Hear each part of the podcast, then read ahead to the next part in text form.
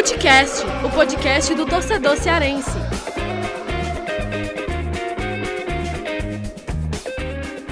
Vem que vem com a gente, rapaziada. Futecast começando mais um episódio. Eu, Lucas Mota, estou aqui com Thiago Minhoca e Vitor Hugo Pinheiro para a gente debater um pouco aí sobre é, as últimas aí, né, de Ceará e de Fortaleza em relação à rodada que passou aí da, da Série A onde Ceará e Fortaleza não foram bem, né? Os dois times acabaram derrotados e a gente chega no momento aqui para abordar no Footcast esse momento delicado, um momento de alerta para Ceará e para Fortaleza na, na tabela da Série A. A gente vai explicar aqui, né, como que está essa distância hoje de Ceará e de Fortaleza para a zona de rebaixamento. Lembrando que o Fortaleza, por exemplo, ainda está na zona de classificação da Sul-Americana, em 12 e o Ceará vem logo atrás, 13 Os dois times têm 24 pontos, mas, como daqui a pouco a gente vai falar, o Thiago Minhoca vai ressaltar bastante aí, que às vezes não é tão bom focar apenas na posição, mas é importante olhar para a pontuação, e hoje a gente vê aí um campeonato muito embolado.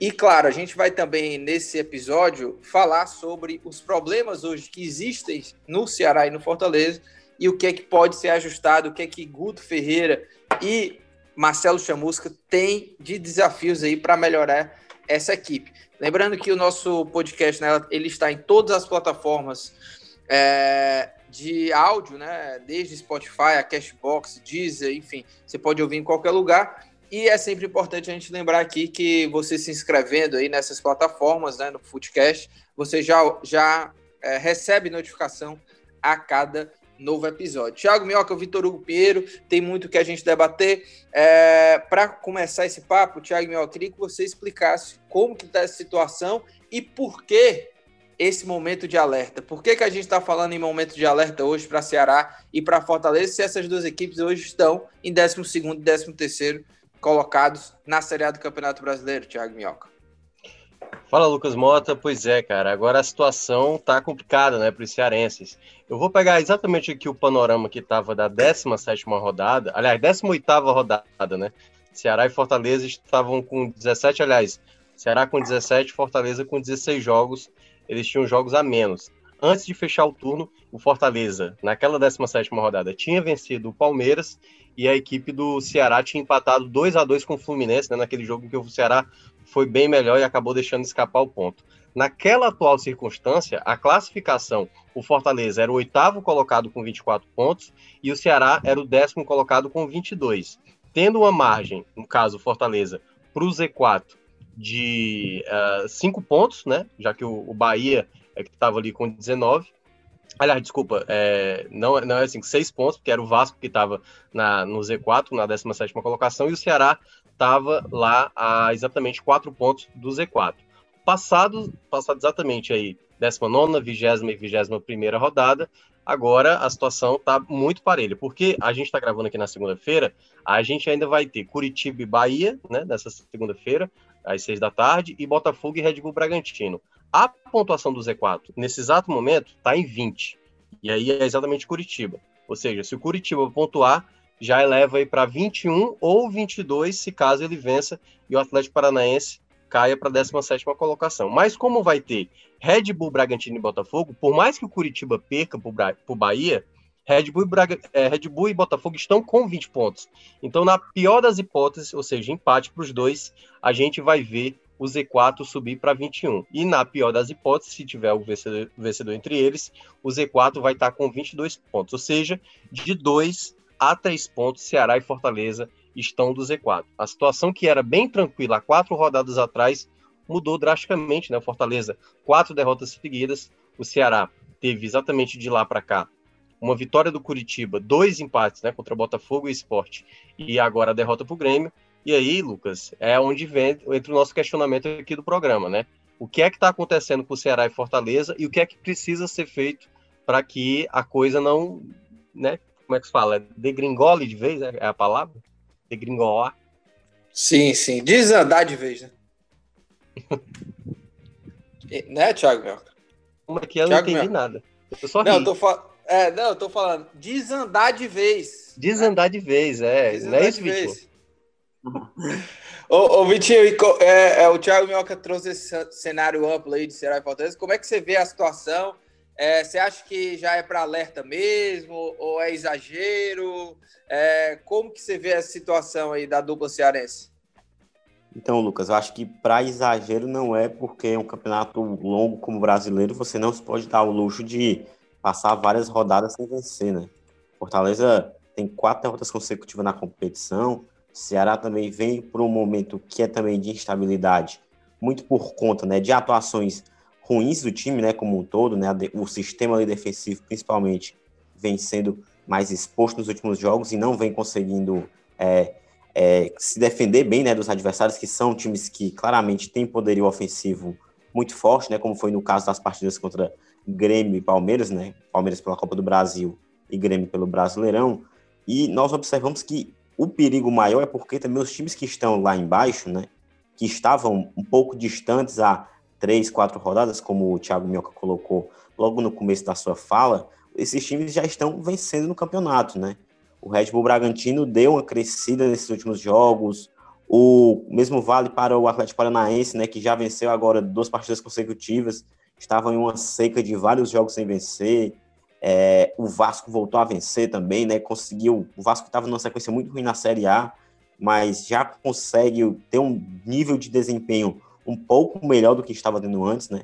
Então, assim, todos esses times que estão lá embaixo, nós sabemos que pode muito bem incomodar o Ceará e Fortaleza, né? E colocar eles lá para as condições mais complicadas da tabela, né? Que são ali as, as quatro últimas posições, né? Esqueci de citar também o caso do Coritiba, né? Que deu uma acordada, mas ainda está ali na zona de rebaixamento é um campeonato que tem esse fator em comum, né, de que os times lá de baixo não estão desgarrados do restante do campeonato.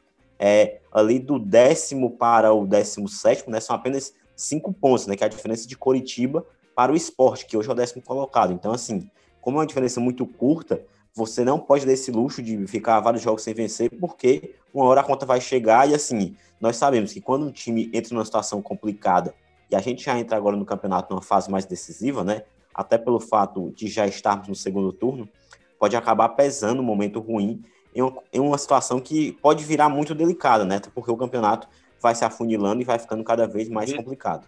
Aliás, até para complementar, até complementar isso que o Vitor estava dizendo, na verdade, até mais, né? Se a gente pega do Bahia, que está com 25, que é o nono colocado, e ainda vai jogar, a gente está gravando aqui antes do jogo, até o Botafogo, 19 colocado, são cinco pontos de diferença separando 11 equipes no campeonato. Ou seja, tá uma disputa muito, muito mesmo assim aberta. Muito embolada. Né? E aí, qualquer sequência negativa, né, como a do Fortaleza atual, é, esses dois jogos, tudo bem, o jogo do, da Copa do Brasil, do Ceará não conta, mas tomar sete gols nos últimos dois jogos do Ceará gera uma preocupação, assim, tá todo mundo preocupado, coisa assim, do que eu acompanho, o torcedor do Corinthians está preocupado, do Esporte está preocupado, o Atlético Goianiense está preocupado, do Vasco, que agora voltou a vencer, tava 11 jogos sem vencer, Atlético Paranaense, que também, né, voltou a vencer, como o Vitor mencionou, então, assim, o desespero está dentre essas 11 equipes, então qualquer vitória agora é um fôlego danado, e os próximos jogos que o digam, né? Que vai ser muito jogo importante para Ceará e Fortaleza. Não, e assim, né? Tá muito embolado mesmo. É, é, é uma preocupação, não é só para Ceará e Fortaleza, mas todos esses times aí que o Thiago Mioca falou, né? Do Bahia para baixo. É, talvez tirando o Goiás, assim, porque o Goiás já tá preocupado desde sempre, né? Porque o time tá bem mal. É, é um time que tá aí, né? É, é, o terceiro bloco, bloco que é só ele, né? Com 12 é. pontos, né? É o, o lanterna do campeonato. Agora, tá tão embolado e, e, por exemplo, o Fortaleza e o Ceará, Fortaleza é, tá aí, né, com 24 pontos, é, teve uma boa, um bom início de campeonato. É, o Ceará também tá ali numa situação em 13 terceiro, mas realmente deixaram encostar essas outras equipes, né?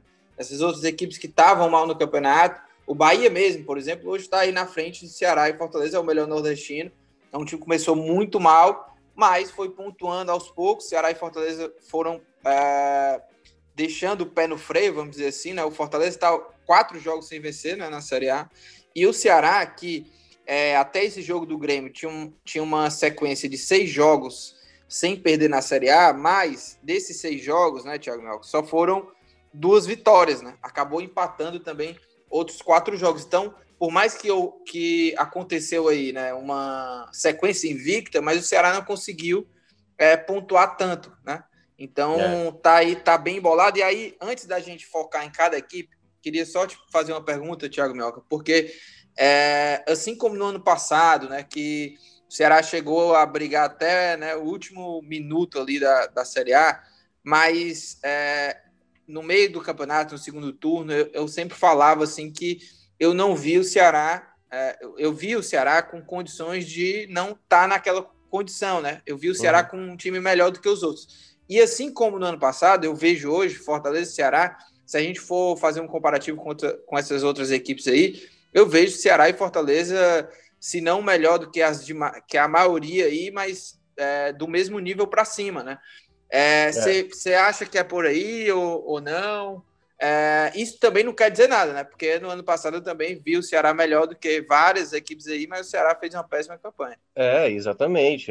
O futebol ele é muito momento, né? Por exemplo, o Vasco, que vinha muito mal, apresentando um mau futebol, o Vasco foi lá e conseguiu vencer fora de casa o esporte, que é uma equipe assim que surpreende muita gente, o esporte, porque apresenta um futebol bem assim difícil de acompanhar, né? O futebol não é tão legal de acompanhar o futebol do esporte, é um time que mais se fecha mas eles estão conseguindo pontos, consegue vitória aqui, vitória lá. Time ruim também ganha. É, é, bom que Ceará e Fortaleza também tendo. E um time até bem estruturado comete suas falhas, né? A gente vê falhas agora defensivas de um lado, né, do Fortaleza, a gente está vendo o Ceará tomando muito gol. Agora, o ponto mais importante, assim, em comum entre os dois, Lucas, eu até estava olhando aqui, é o desempenho fora de casa.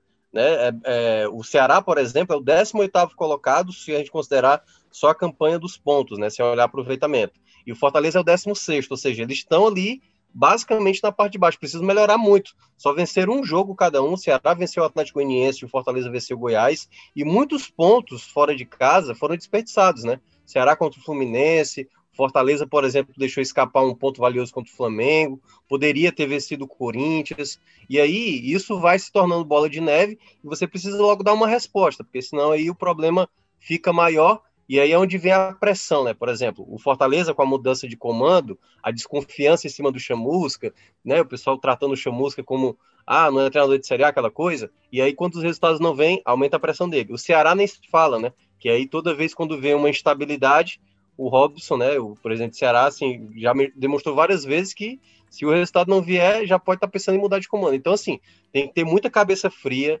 os trabalhos eles têm que ser assim muito intensos dos jogadores e precisam aproveitar principalmente nesses duelos diretos, né? No caso do Fortaleza perdeu para duas equipes que estavam na parte de baixo, Atlético Paranaense e Bahia. E aí o Ceará, que vai ter adversários mais duros, vai ter que se desdobrar para tentar trazer ponto contra o Atlético Mineiro e contra o São Paulo, apesar da dificuldade, mas tem que pontuar. Não dá mais para esperar é, assim, né? assim, a situação ficar mais Sim. favorecida, porque, assim, já está batendo na porta. É, e falando especificamente, né, começar falando aqui sobre o Fortaleza, né, entrar nos detalhes de cada time, a gente vai começar é, pelo Fortaleza. Uh, o Fortaleza que nos últimos quatro jogos, né, e foi duro porque o Fortaleza vinha muito bem dentro de casa, mas perdeu os últimos dois jogos dentro de casa e perdeu também dois jogos seguidos é, fora de casa na, na Série A, né, vem de uma sequência aí de é, quatro jogos sem vencer, né? Dois dentro de casa, dois fora de casa. E o que acontece? Fortaleza que vinha com um sistema defensivo muito sólido, ainda está aí entre as, as, defesas menos vazadas, né? Está em segundo, né, Thiago Melco, junto com o Grêmio, entre as defesas menos vazadas. É, nos últimos quatro jogos, o Fortaleza levou quatro gols, né? ou quatro gols não, levou gols em, nos últimos quatro jogos. 1 a 0 contra o Fluminense, 2 a 1 contra o Atlético Paranaense, o Bahia, o resultado também 2 a 1 e o São Paulo agora venceu por 3 a 2 E quero saber com o Vitinho se, é, se a gente agora viu nesses últimos quatro jogos de repente uma melhora do sistema ofensivo e uma queda do sistema defensivo. Como é que você é, avalia, Vitinho, essa, esses últimos quatro jogos, esses problemas do Fortaleza? Porque, independente de qualquer coisa, eu vejo um, um, um time defensivamente, houve uma queda aí, e até é, é, em apresentações individuais, né? Rendimentos individuais, como o Paulão, que eu acho um baita de um zagueiro.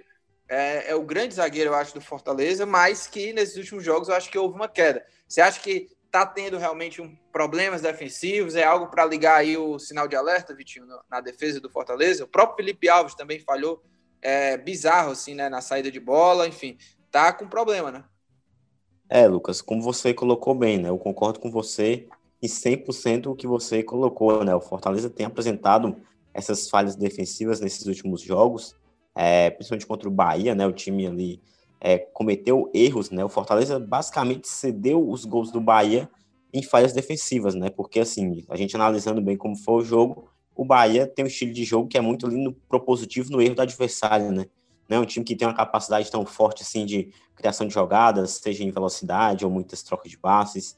É um time que joga ali no feijão com arroz, né? Joga ali no erro do adversário. O Fortaleza cometeu esses erros que o Bahia tanto quis, né? É, o Bahia procurava esses erros do Fortaleza, conseguiu e ali foram dois gols sofridos, né?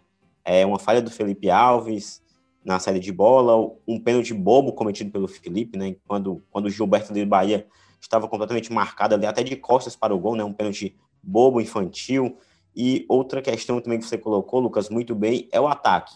Eu vejo que contra o São Paulo, principalmente, o ataque conseguiu jogar melhor, né? Conseguiu criar mais oportunidades, muitos lances ali de velocidade, o ataque produziu bem, né? O David fez uma ótima partida, ele mostrou que tem ali um bom entrosamento já com o Bergson, né? Os dois se entendem bem ali no comando do ataque do Fortaleza, mas também a gente vê, assim, né, que ficou complicado até ao meu ver no jogo contra o São Paulo, porque o Fortaleza não tinha muitas opções ali no banco para melhorar o time ofensivamente, né? Ele colocou o Elton Paulista, que era o reserva ali mais confiável, né, do time para entrar, depois teve que ir de Ederson, colocou o Marlon ali, o Mariano Vasquez, jogadores que não estão assim numa fase tão boa, né? Jogadores que não são aqueles caras para tirar o time do sufoco, né? Porque eles não são. Esses jogadores não têm essa característica. E muito por conta dos desfalques de Oswaldo e Yuri César, né? Que testaram positivo para a Covid, então eles não estavam no banco no último jogo. Eu vejo assim, Lucas, que contra o Bahia eu não gostei muito do, do desempenho ofensivo. O Fortaleza teve muita bola, trocou muitos passes, mas conseguiu poucos lances de perigo, né? De atacar realmente o Bahia com mais força, sendo realmente incisivo ali no último terço de campo. O time não conseguiu muito isso no jogo, né? Teve domínio territorial, mas não teve tanta presença assim dentro da área, né? Tanto que foram poucas defesas difíceis que o, que o Fortaleza obrigou o Douglas do Bahia a fazer, né? Que é o goleiro do Bahia.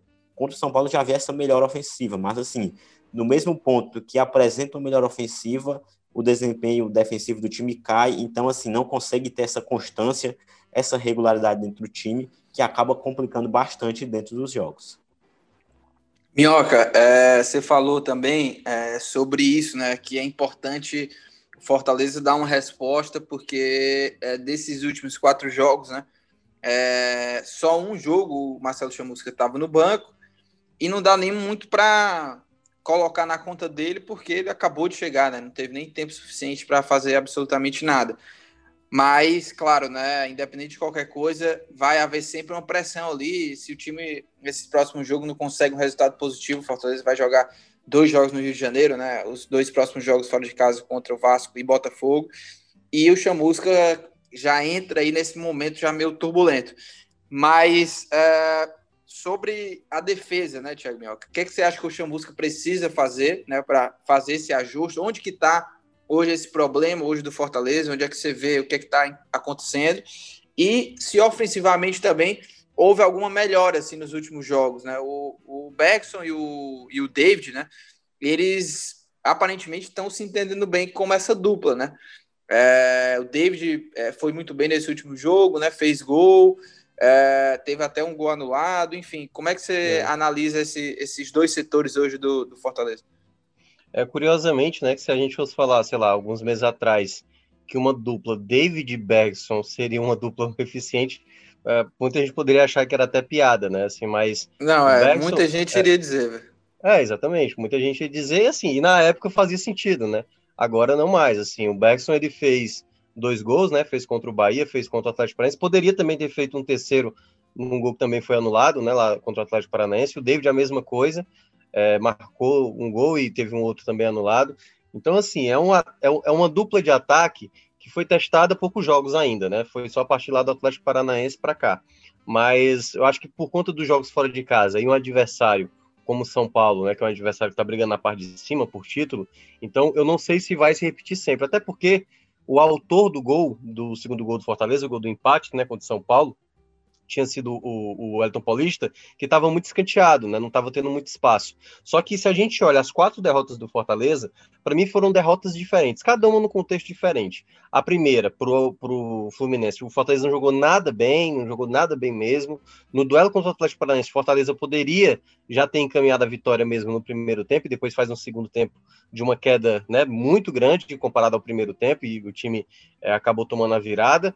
E na derrota do Bahia foram falhas, né? Falhas ali bobas, como o Vitor mencionou. Falha do Felipe Alves, falha do Felipe é, fazer um pênalti daquele. O Gilberto estava querendo aquele toque e ele deu margem para aquele toque. E essa derrota agora, né, para o São Paulo, que acabou tomando a virada, né? Então, assim, são derrotas diferentes treinadores diferentes, né? Teve três treinadores aí dessas quatro derrotas, mas acima de tudo, o Fortaleza precisa ter mais regularidade. Jogar do primeiro ao último minuto com mais regularidade que não vem acontecendo. Incomum também desses jogos é uma coisa que veio a ficar mais à tona, e claro, a gente não vai debater aqui, que é a questão da arbitragem.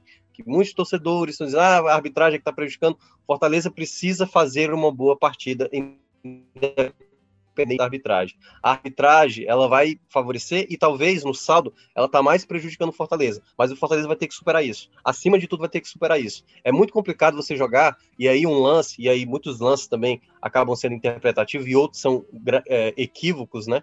É, mas o Fortaleza precisa trazer logo esse resultado. Né? Assim, acima de tudo tem que não pode entrar nessa espiral negativa de resultados, né? E esses jogos fora de casa por exemplo, um deles é o Botafogo, em que uma, o Chamusca venceu lá, lembra, né? Ele estava no Cuiabá, Copa do Brasil, venceu por 1x0, abriu a vantagem exatamente naquele duelo das oitavas de final, vencendo o Botafogo fora de casa. Então, assim, ele já sabe mais ou menos como possivelmente bloquear esse Botafogo, mas ele precisa acertar. Essa questão defensiva é, é tá, ter sido o grande empecilho do Fortaleza nos últimos jogos, né? A defesa está mais é frágil, vem mostrando mais fragilidade, e eu acho que o Chamusca vai ter que arrumar por aí, e claro, deve estar arrumando aí outros setores também, já que ele vai implementar aí um novo modelo, possivelmente.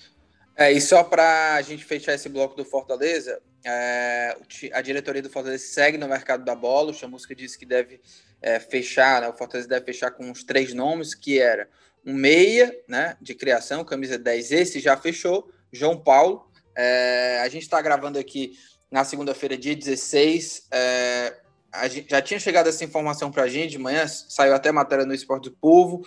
E a, no momento que a gente está gravando aqui, a Ponte Preta, assim como Cuiabá né, tinha feito, anunciou que o Meia João Paulo, que estava na Ponte, né, fazendo uma grande Série B, lá é o artilheiro da, da, da Ponte na temporada com 10 gols, tem 5 assistências. É, ele, a Ponte anunciou que ele saiu da, da Ponte para fechar com Fortaleza o contrato até o fim de 2021. Então, em breve, né? Quando você estiver escutando esse episódio, o Fortaleza já deve ter, inclusive, oficializado também. E aí, o Chamusca disse que ainda espera um zagueiro e também, é, se eu não me engano, era um atacante né, de velocidade. Rapidinho, para a gente fechar, queria só uh, o comentário de vocês, se vocês gostaram ou não desse nome. Eu gostei, acho que o João Paulo é um jogador de 30 anos, vinha fazendo uma boa, uma boa temporada pela Ponte, pode agregar aí e ainda mais porque o Chamusca acompanhou muito bem a Série B e vai ser um jogador que vem e vem para jogar, né? Era um nome que já tinha passado pelas mãos do Rogério Ceni quando o Rogério era o técnico, e ele é, negou, né? Não quis, foi reprovado, mas com o Chamusca ele foi aprovado e vai jogar com certeza, né? Diferente do Matheus Vargas, que quando veio, o Rogério não colocou para jogar. Rapidinho, Vitinho, o que, é que você achou desse nome aí, contratação do Fortaleza? Lucas, jogador que vem fazendo uma temporada muito boa, né? 2020 lá na Ponte Preta. Ele tem 10 gols na temporada, né? Um jogador que tem essa chegada boa ali de meio campo, né? Ele é um cara que tem essa, esse passe de qualidade, realmente é esse meio armador de função, né? Que o Chamusca falou na coletiva que o clube precisava e tudo. É um jogador também que ele tem uma experiência já em Série A, né? Ele jogou ano passado pelo Havaí, jogou também pelo Paraná em 2018, né? Um cara que tem essa rodagem de Série A, então assim, não é uma competição nova para ele, é um jogador experiente que acredito que tem tudo para agregar bastante no elenco do Fortaleza. E aí, Minhoca, gostou do nome? Cara, é assim, é, eu acompanhei pouco, assim, é, eu não tenho acompanhado tantos jogos da Ponte Preta, tenho visto, eu tenho visto mais jogos dos clubes nordestinos e tal, mas, assim, eu cheguei a ver alguns jogos da Ponte ele não me chamou tanta atenção. Mas, assim, o Chamusca deve conhecer bem, né, e tal. é, eu acho que qualquer nome que viesse não ia ser aquele nome de impacto e tudo mais. Tá muito complicado o mercado no futebol brasileiro, mas assim, o Chamusca vai adotar um modelo. Então, assim, para o modelo que ele vai utilizar, o João Paulo deve agregar, né? Um jogador que dá para ver que pelos números pode ser participativo em jogadas de gol, né? Então assim, é só o torcedor não achar que tá chegando um meia, né? Tipo assim, vou fazer uma associação aqui, mas claro, é, não dá nem para comparar o Vina, por exemplo, que joga nessa posição e tem sido fundamental no Ceará. Assim, não dá para esperar possivelmente isso do João Paulo. Se ele conseguir ser mais do, do, do que isso, né? Do, do que uma, a expectativa que eu já não considero nem tão tão alto assim, uma boa. Mas eu acho que ele pode ajudar sim, no modelo que o Chamusca for adotar. Agora é aquela coisa, né, Lucas? Que é isso também vai valer para o Ceará.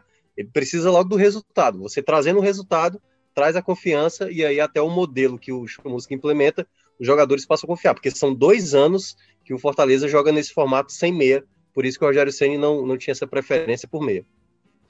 É, e é importante a gente observar como que vai ser o time do Fortaleza, por exemplo, já no meio da semana se o Chamusca já vai voltar com 10 ou não, né? Vamos ver aí. Com certeza o Mariano Vasquez, argentino, e o próprio João Paulo devem ter mais espaço é, nesse time do Fortaleza aí, com possivelmente passar a jogar com esse meio de criação. Agora a gente vai passar para o segundo bloco para a gente abordar também o Ceará, o Alvinegro do Porangabuçu.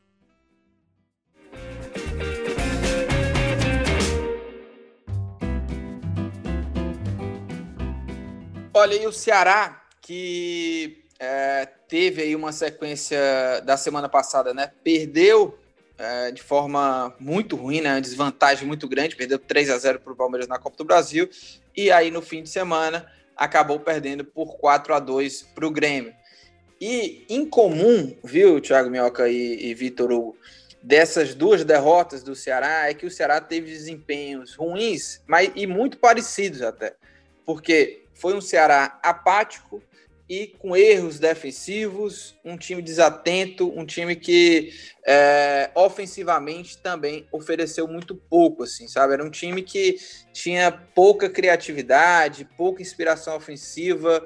É, contra o Grêmio até fez dois gols, né?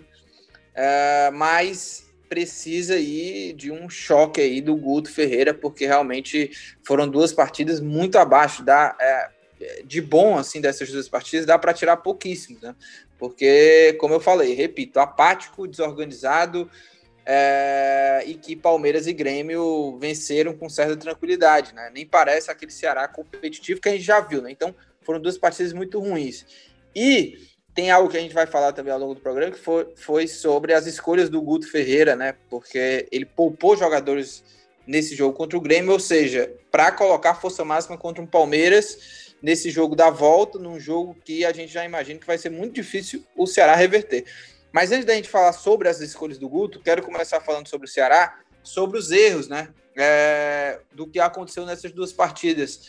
Thiago Minhoca, uh, o que é que o Guto precisa ajustar nessa equipe? Defensivamente, a gente já está cansado de falar, e eu até falei no futebol do povo, né? Não dá mais para o Ceará, para o Guto, para os jogadores falarem que é desatenção, né? Não é só desatenção. O time está desorganizado, o time não está conseguindo é, fazer tão bem como fez na Copa do Nordeste, em outros jogos mesmo, na Série A e na Copa do Brasil.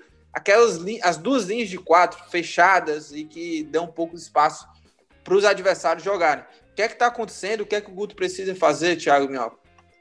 É, o Ceará está uh, tendo problemas seríssimos defensivos, né? Eu já falei aqui algumas vezes que, assim, eu já tô revendo, né, o que eu falei, porque é, quando, quando eu disse que o Ceará era uma das equipes melhores defensivamente que tinha no futebol brasileiro, é, não dá para mais sustentar essa frase quando de maneira recorrente acontece esses erros.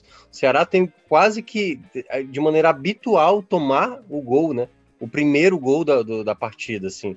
E aí sempre tem que correr atrás. Até nas últimas partidas, é, assim, na, sei lá, umas, uns quatro jogos, cinco jogos atrás, o Ceará conseguia virar, mas assim, tá cada vez recorrente.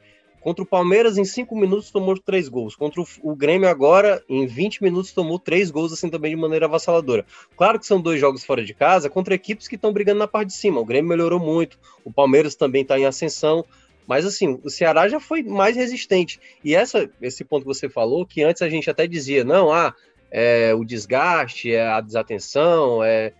mas são muitos jogos, né? Uma coisa é um jogo aqui, outro lá, você ter um, um problema, né? Mas, por exemplo, por que, que será não repete aquela atuação contra o Santos, que foi lá na Vila? Um time mais seguro, sustentável. É, e aí, tipo, é, parece que quando toma o gol, o time, sabe, se, se, se afeta muito, assim, e sai, quando vai ver, já tá tomando o segundo, consegue um empate. A gente viu isso no jogo de estreia contra o esporte, sabe? O esporte que nem é, tem aquele ataque poderoso, tomou três gols só no primeiro tempo.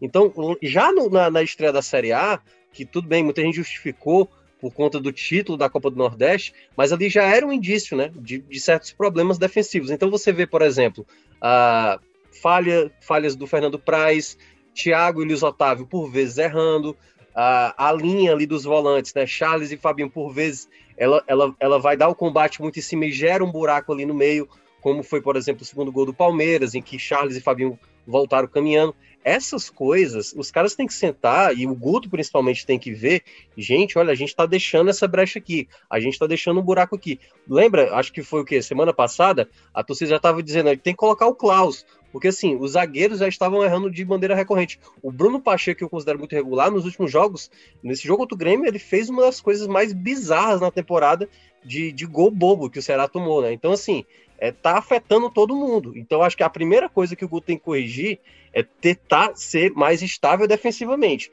Com a volta do Vina, ele passa a ter um jogador decisivo. E aí, Viseu vai se estabelecer como titular. Espero que o Guto faça logo isso, né? Mas assim, defensivamente é onde o Ceará precisa mais se preocupar. Dos 10 jogos fora de casa, Lucas, tomou 21 gols. É muito gol, é muito gol. E você precisa pontuar fora de casa.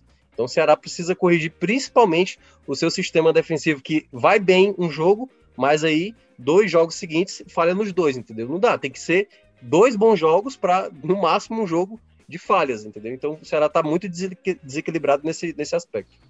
É, e o Ceará tem assim uma, uma sequência muito dura, porque tem esse jogo contra o Palmeiras no meio da semana, e aí depois tem dois jogos contra times também que estão na parte de cima né, da tabela da Série A, que é o Atlético Mineiro. O Ceará pega o Atlético em casa, jogo duríssimo, né?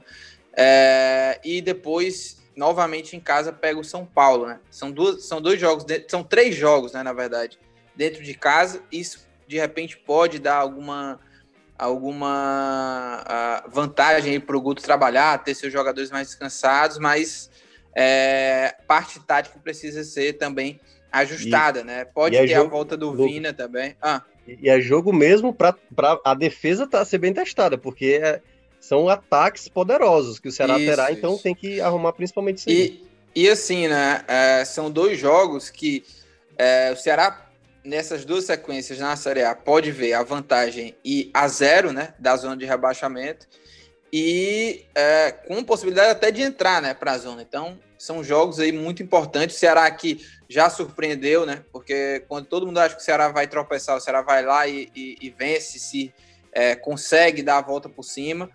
Mas é, é parte tática, né? Eu não sei, eu não sei o que, é que o Vitinho acha, mas é, a gente estava falando, eu sempre gosto de citar essa entrevista com o Paulão, que eu acho que ele foi muito claro ali quando a gente falou sobre a, a, as mudanças no Fortaleza, né? O Fortaleza passou a ser um time melhor defensivamente, né? Passou, não, não abriu mão do seu modelo de atacar, não é isso, mas passou a ser um time mais precavido, né? E eu acho que o Ceará, nesse momento, ele precisa dar um passo atrás, assim, em termos de se lançar mais ao ataque. Não é que é para deixar de atacar, né? Não tem como não deixar de atacar, mas precisa, de repente, voltar a fazer um jogo é, com, mai, com maiores precauções. Né? O, o, Ceará antes deixava mais o adversário com bola, né? É, é ficava mais fechadinho ali para sair no contra-ataque. De repente, o Ceará pode adotar novamente esse modelo para tentar aí recuperar a confiança, para tentar é, melhores resultados. Eu queria ouvir também o Vitinho o que, que ele acha assim, né, dessa parte tática do Ceará. É um time que tem deixado vários espaços. Acho que é, o Guto Ferreira pode tentar né, voltar a ter um Ceará mais recuado, mais fechado, mais reativo, Vitinho? E aí, Lucas, então assim, acho que em relação a essa defesa do Ceará, o time assim, tem uma vocação um pouco mais defensiva, né? Até pelo esquema de jogo do Ceará, a gente observa que esse time tem essa dificuldade defensiva, né? Mas assim, não está conseguindo realmente deixar os adversários longe do gol, né? Assim, tá sempre permitindo que os adversários ataquem, deixar a defesa ali encurralada. Nós vimos isso contra o Palmeiras, nós vimos isso também contra o Grêmio. É, o Ceará que até dá a bola para o adversário, né? No, jogo contra o Palmeiras fez isso, contra o, Palmeiras, contra o Grêmio também tomou a mesma iniciativa, né? De dar, deixar essa bola um pouco mais para o adversário. Só que o time não está conseguindo saber sofrer, né? Como fala-se na gíria do futebol, o time não está conseguindo saber sofrer essa pressão do adversário sem tomar gols, sem permitir chances claras, né?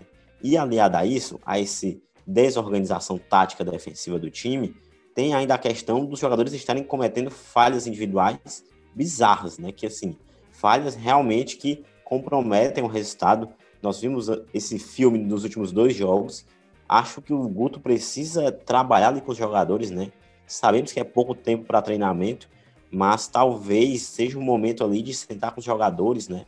É, colocar a TV ali no, na sala do, da análise de desempenho para mostrar para os caras o que é que está acontecendo de errado, como é que o time está é, sendo postado da forma errada, né? Não sei se isso tem sido um problema recorrente nos treinamentos ou é algo que acontece apenas nos jogos, né? A gente não tem acesso aos treinos, então fica bem complicado fazer esse diagnóstico. Mas o que nós observamos nos jogos é que é um time desorganizado defensivamente, né? Que permite muito o adversário dominar o jogo e não consegue combater essa pressão do adversário, né? Sempre toma muitos gols. E assim, não queria pegar no pé de jogadores específicos, mas eu acho assim que Fernando Praz também tem cometido algumas falhas técnicas, né, em alguns gols. Assim, então vejo que tá tudo frágil, né? Tá ali do goleiro, do lateral, do zagueiro, ao volante, ao, aos atacantes, né, que não conseguem fazer essa marcação tão eficiente na saída de bola. Então, assim, tem que ter uma mudança realmente nessa forma do Ceará, nesse posicionamento de marcação para evitar tantos gols, né? Porque você o time que toma sete gols em dois jogos é algo que é para lá de preocupante. É, e tem algo que eu sempre falo, né? O Ceará precisa encontrar o equilíbrio. Assim. Fortaleza também, né? É, quando a gente vê o Fortaleza aí é, voltando a sofrer gols, né? E, e não conseguindo segurar certos resultados, o Ceará também, né? E a gente vê, por exemplo, o ataque, por mais que nesses últimos dois jogos aí, né? Faltou uh, um pouco de mais inspiração, né? Mas o time ainda consegue fazer gols, às vezes até jogando mal, né? É um ataque que tem funcionado. Por exemplo, nos últimos três jogos, o time, só em três jogos, dos últimos oito jogos, em três só, o Ceará não conseguiu balançar as redes. Thiago Minhoca, pra, a gente está indo para a reta final desse bloco sobre o Ceará, é, e eu abri ele falando sobre as escolhas do Guto, né? É, muito torcedor aí criticou, é, porque o Guto deu aí um, uma sinalização clara de que realmente ele está acreditando que o Ceará possa reverter uma desvantagem é, diante do Palmeiras no segundo jogo da, das quartas de final da Copa do Brasil. E poupou aí, né, mudou, né, é, em relação ao jogo da ida do Palmeiras, teve seis alterações para o jogo diante do Grêmio, ou seja, ele poupou jogadores, né, é, numa sinalização clara que ele vai com tudo, ele está acreditando, né, e muita gente acha que ele deveria ter feito o contrário, jogado com força máxima contra o Grêmio, priorizado essa, esse jogo na Série A e, de certa forma, abrir mão desse segundo jogo, porque já é uma situação muito difícil, né? E aí, por que vai desgastar a situação difícil? Mas, enfim, o Guto fez essa decisão. O que, que você achou disso, Minhoca? É, eu, eu, dessa vez, viu, eu, eu fico aqui achando que poderia ter tido uma outra estratégia, né? Porque realmente é muito difícil. Claro que se o Ceará conseguir esse resultado, né, a gente vai estar tá aqui queimando a língua, mas uhum. é, um, é muito difícil, né? É, é você reverter a situação, né, Mel?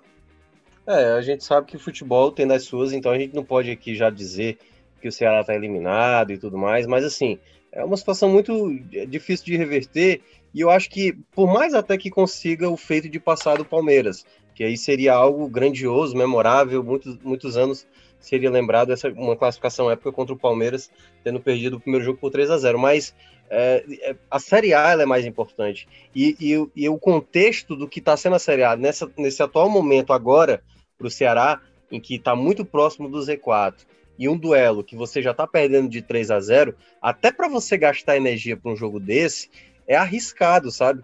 Então você precisa ser mais cabeça fria. Eu entendo que não é fácil para o Guto, quando o Guto foi perguntado sobre isso, né, na, na, naquela derrota para o Palmeiras, e ele disse que não ia jogar a toalha.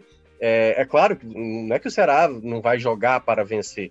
Agora, eu acho que você precisa ter em mente que você não pode perder jogador importante para o jogo do final de semana, né? Contra o Atlético Mineiro. Porque será um jogo também muito difícil. Mas é o jogo do Atlético Mineiro que é, é o mais determinante da, dos próximos dois que, que virá, entendeu? O jogo contra o Palmeiras, o torcedor não vai ficar lamentando se por acaso a equipe foi eliminada, né? O primeiro jogo basicamente definiu isso. Então, assim, tá muito improvável que isso aconteça. Então, assim, a preocupação, na minha avaliação, na semana tem que ser o jogo contra o Atlético Mineiro, que será difícil e o Ceará precisa pelo menos pontuar contra o Atlético Mineiro. Um empate já acho um bom tamanho. Vencer, então, seria maravilhoso, porque não é tão fácil você vencer o Atlético Mineiro. E acho que a ideia do Palmeiras, por exemplo, eu pensaria, até mesmo tendo jogadores importantes, mas eu colocaria o Vina, já, se tiver condições, né? Se já puder retornar, para já dar um ritmo para ele para o jogo do Atlético Mineiro.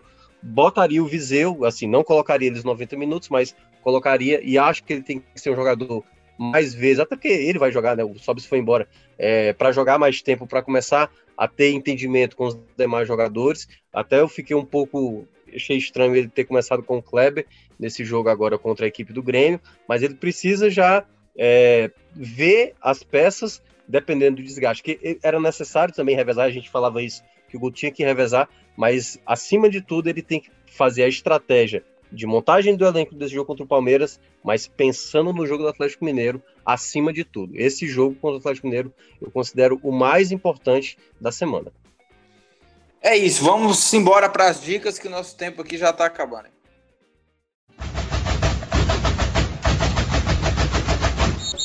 Thiago Minhoca, Vitor Hugo Pinheiro, para a gente encerrar dicas aleatórias, já quero saber aí do Vitinho, qual que é a dica dele aí para esse episódio. E aí, Vitinho, o que, é que você trouxe aí para a gente? Então, Lucas, aproveitando aí o hype né, das eleições municipais desse ano e também as eleições norte-americanas, né, já que a gente está nessa vibe aí de eleições nessas últimas semanas, trago como dica a série House of Cards, né, série de seis temporadas, que é um drama político conta a história de um ambicioso político lá norte-americano, que é protagonizado pelo Kevin Spacey, né? Então, assim, é uma história bem legal, é um drama que tem muitos episódios, assim, que deixam você bastante preso, né? Então, ali faz parte daquele hall de séries americanas que viraram moda no mundo. Então, eu trago essa modinha aqui como dica para o episódio de hoje. Boa. É, a minha dica, viu, Thiago Mel, que assisti nesse fim de semana, filme sensacional que é um filme nacional, inclusive, e que é, se chama Carlinhos e Carlão, viu? É protagonizado pelo Luiz Lobianco, ator até que. Ah, eu é, gosto muito dele, ele é muito bom. É, pois é, já participou do, do Porto dos Fundos, né? Sim, sim. E, cara, quando eu vi o, a sinopse, né? E eu fiquei assim, será, hein, mano? Vai, vai dar errado esse filme, porque a, a sinopse é o seguinte: é ele é o, ele é o Carlão, né? O Carlão é um cara super machista, aquele machão, né? E muito machista e tal. E aí, de um dia para a noite, ele ganha um armário, e o armário é um armário mágico, né? E uhum. que aí faz meio que um feitiço nele. Então, de dia ele é Carlão e de noite ele é Carlinhos, né? que é um cara que é gay, um cara super divertido e tal. E aí é, e aí o filme vai mostrando essa transformação. E aí, cara, é, é, um filme de comédia, mas é muito legal porque é, é uma, é, é, comédia, mas ao mesmo tempo tem drama, sabe? É, o filme coloca dedo assim na ferida assim de várias situações assim sobre homofobia e acaba que é um filme muito interessante assim, tanto para o lado da comédia quanto para o drama e a mensagem também que que ele deixa. Assim. Então, essa é a minha dica: Carlinhos e Carlão, filme que está lá também disponível na Amazon Prime. É legal, vou ver, eu gostei. Cara, o meu, o meu vai ser uma dica da Netflix, que é uma minissérie que eu assisti esse final de semana, que é o Gambito da Rainha. Que já Sim, já tava... você estava até falando com o PH Santos na redação. É, PH Santos que é especialista e tal, então, né? Mas enfim, é um, é um, não é um filme, é uma minissérie que aborda. É uma história de ficção, na, não aconteceu na prática, mas muita gente diz que é a história do Bob Fischer, que é um, um xadrezista americano, né, que é conhecido e tal, que enfrentou os grandes russos do xadrez e tal. E o filme ele foca nessa garota, sabe? Que ela cresce num orfanato, ela, ela meio que aprende a jogar xadrez muito jovem, assim, ela tem uma, uma facilidade, né? Essa galera mais superdotada. E aí ela desenvolve e vai ganhando os campeonatos contra a galera graúda e tal, e vai contando toda a trajetória dela, sabe, assim, de, da relação, da perda que ela teve, assim, muito jovem, do, do da mãe e tal, e, enfim, é, é, um filme bem legal, assim, eu gostei muito, é, mas assim... é filme ou é série? Série? É, é, parece um filme, né, assim, parece um filme de sete horas, entendeu? É porque ele é, Agora, ele é, é, uma ele, minissérie na prática, na, pois na é, mas, é, ô Mel, só uma coisa. Ele é, é, é o que? É drama, suspense? Não, ele, ele é um. Ele, ele não tem assim, basicamente, deixa eu até dar uma olhada aqui. Ele tá mais pra drama. Ele tá mais pra Sim. drama, assim, porque ele, ele conta exatamente a história dessa garota, que aí ela tem vários problemas, né, assim, na vida pessoal dela, mas ao mesmo tempo ela é uma excelente, né, é, é enxadrista, enxadrista, né, que fala, eu nem sei a palavra. É, e aí ela, assim, o mais legal é isso, é mostrando todos os jogos que ela vai superando, sabe? O quanto ela é muito prodígio logo desde cedo e vai ganhando, assim, da, da galera que é. Eu vou usar até a palavra errada aqui, mas assim, a galera que é muito boa, entendeu? Já entendeu a palavra, né? Galera que é, é muito graúda lá. E aí é. ela vai e ela vai superando e ela tem é quase aquela obsessão de sempre ser a melhor, entendeu? Então ela vai aprimorando o jogo dela, ela vai conhecendo outros caras que são tão bom quanto ela, e aí ela vai meio que. A vida dela também vai sendo afetada, também fora do jogo. E eu, eu gostei, assim, é um, um bom lazer para você acompanhar um, uma história interessante, assim, é uma garota que precocemente vai aprender xadrez e, e aí tem a ver com esportes, né? Então, Boa. se você considera xadrez esporte. Boa, é isso. Com essa dica de Thiago Mioca, a gente vai ficando por aqui. Este podcast é uma realização do Povo Online, na edição nossa querida amiga Mariana Vieira. Então é isso. Lembrando que a gente tá de volta com o segundo episódio da semana, né, na quinta-feira. E mas o, o desse o primeiro episódio da semana a gente já encerra por aqui. Um grande abraço e até a próxima. Valeu, Thiago Minhoca, valeu, Vitor Hugo Pinheiro.